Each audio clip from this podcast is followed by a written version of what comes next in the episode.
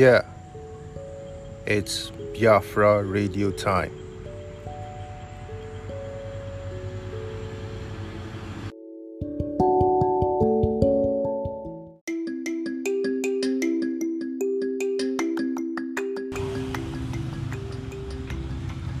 Hi, everybody. It's that time of the day again, and I am here with, uh, well, what I'll say is uh, for now, my favorite part of the week. You must all forgive me for recording out in the open and um, the background noises. Yes, forgive me for the background noises. But this is the best we can do for now whilst we prepare for a full fledged studio. I must say that we will have to or need to light a candle for our abducted uh, compatriot Nnamdi Kanu, whose uh, abduction in Kenya sometime last week is uh, making the news. Yeah, it's in the news as it's been something of great concern to I and a lot of my other fellows, yeah, my brethren around here. So, having said that, we will we must continue our broadcast for the day. So, fellas, please, our brethren, light a candle for our brother Nnamdi. It's very important that you we do so. We pray that the good Lord help him out of these trying times. In Jesus' holy name, Amen.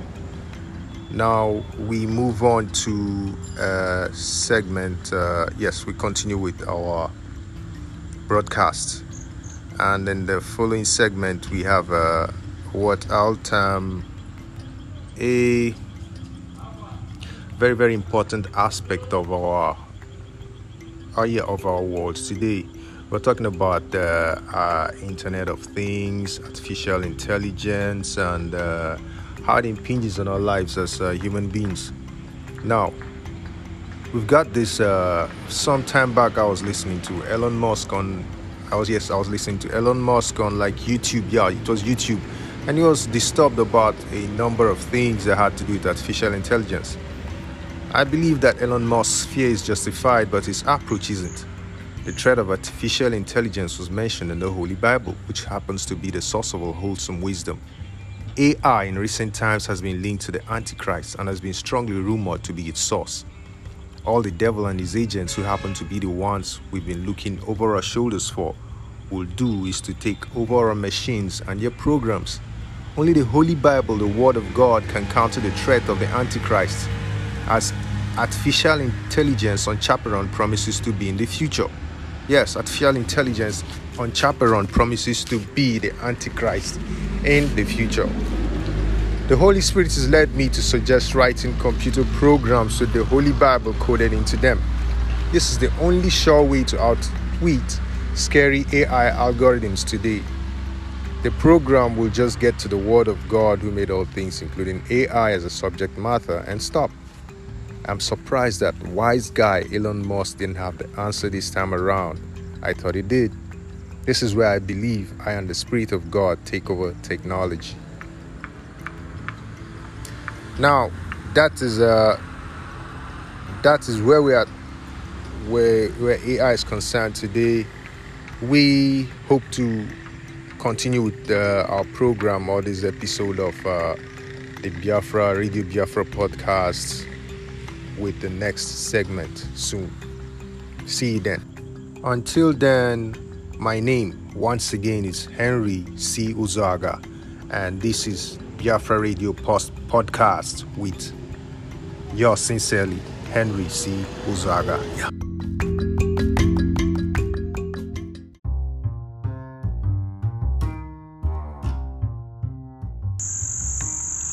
And okay, welcome once again to another segment of our episodes today.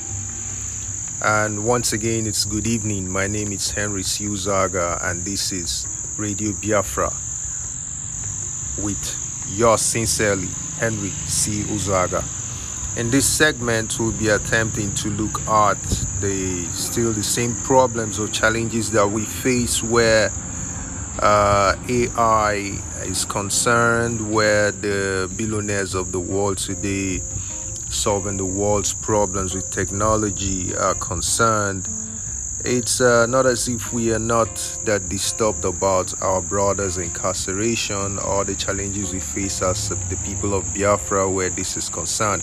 No, far from it. We are still uh, resolving our issues as we should, and then, but we must do other aspects or, as, or parts of our programs in order for even that aspect to get the required attention that it deserves. Now, looking at what we have on the table today, we have a simple uh, discourse that's called title is titled Solving the World's Problems with God Tech. I mean G O D God Tech, not the info tech, not some other kind of tech, but God's own technology. Now, here we go. Climate change, climate change how can you check climate change without God's guidance? It's an impossible thing to want to affect something so vast without acknowledging God and His Word. Winning against climate change and so many other challenges needs cracking into the numbskull that's African ignorance. There's too much crime and wickedness in this continent to permit the kind of enlightenment that Bill Gates and Elon Musk have where any money is concerned and even they are constrained in their knowledge because they're not acknowledging God as openly as they need to. As I said before, African ignorance is the bane of the next level of progress for mankind. Just as the developed world's ignorance of how to crack open the African mind for the friendship or interrelationship that will yield a new world is another problem. The developed world is ignorant in this relationship. Africa is ignorant.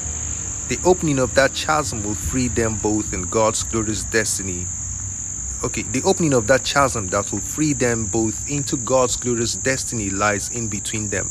It is like a middle ground with key questions that must open your mind to a new you. Africa has faith in God, a faith you cannot convert to wealth. The West and the rest of the developed world has faith in technology, a faith it cannot convert to God's wisdom and understanding, His love. But how can Africa get into this wealth in the hands of Western powers? How does the West give Africa what it wants to give them? Technological breakthrough and development.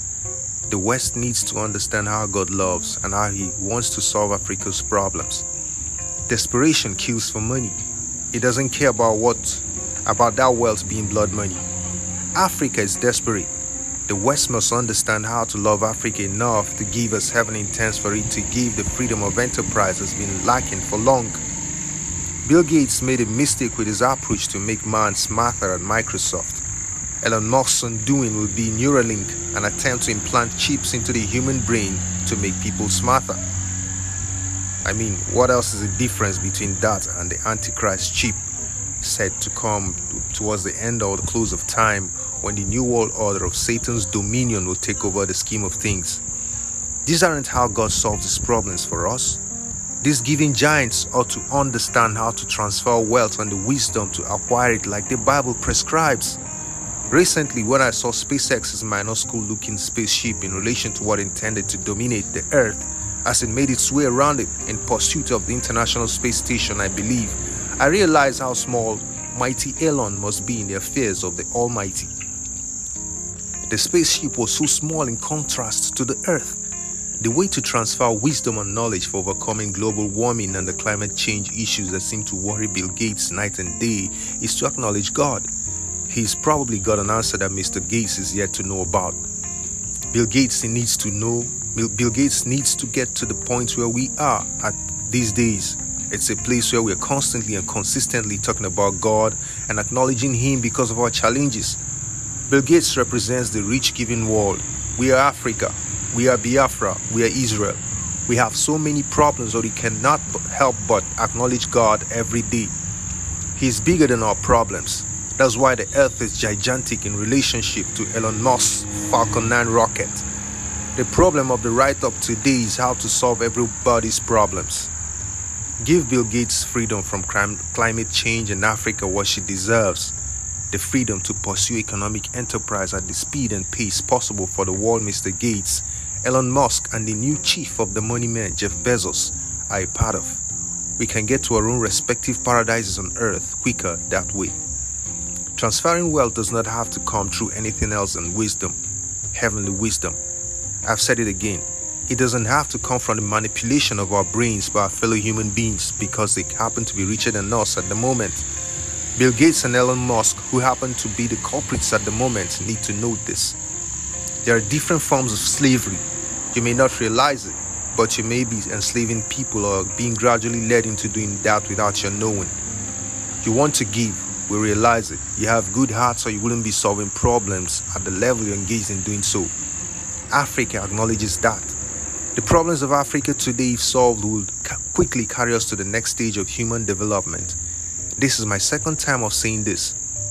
And the next stage of human development is possibly paradise on earth. Africa needs trust to break through into prosperity. There's no love anywhere in eternity without trust. How can we say we know God if we cannot trust in His goodness?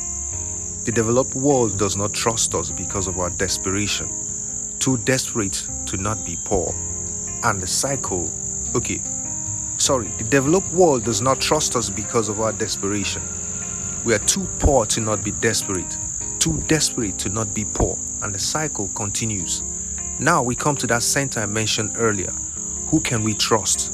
asks Africa. Who can we trust? asks the developed world.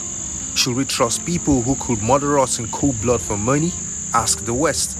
Should we trust people who want to enslave us? Ask Africa. A compromise? Remember, it's a middle ground with key questions that must open your mind to a new you. Yes, middle ground where both sides yield to goodness. Goodness is a fruit of the Spirit of God. Some people poison others before they loan them money in Africa. That is new slavery. That isn't what the middle ground or center point is for. The middle ground is for both sides to trust God so that each can take what they came for for Africa, wealth, and prosperity. The developed world, freedom from climate change and pandemics. You can see the futility then of trying to solve the problem without acknowledging God like we in Africa do. He has the answer to the next high and fast selling product or service. He has the answer to the next stage of human development because he has the answer to all problems. As I said before, we are Africa, we are Biafra, and Biafra is Israel.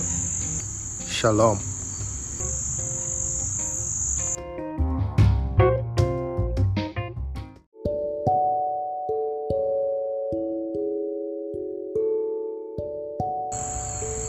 Yeah, the last segment of our podcast today is um, uh, titled uh, Sabbath School of Biafra Studies. Let me permit me to introduce you to Sabbath School of Biafra Studies.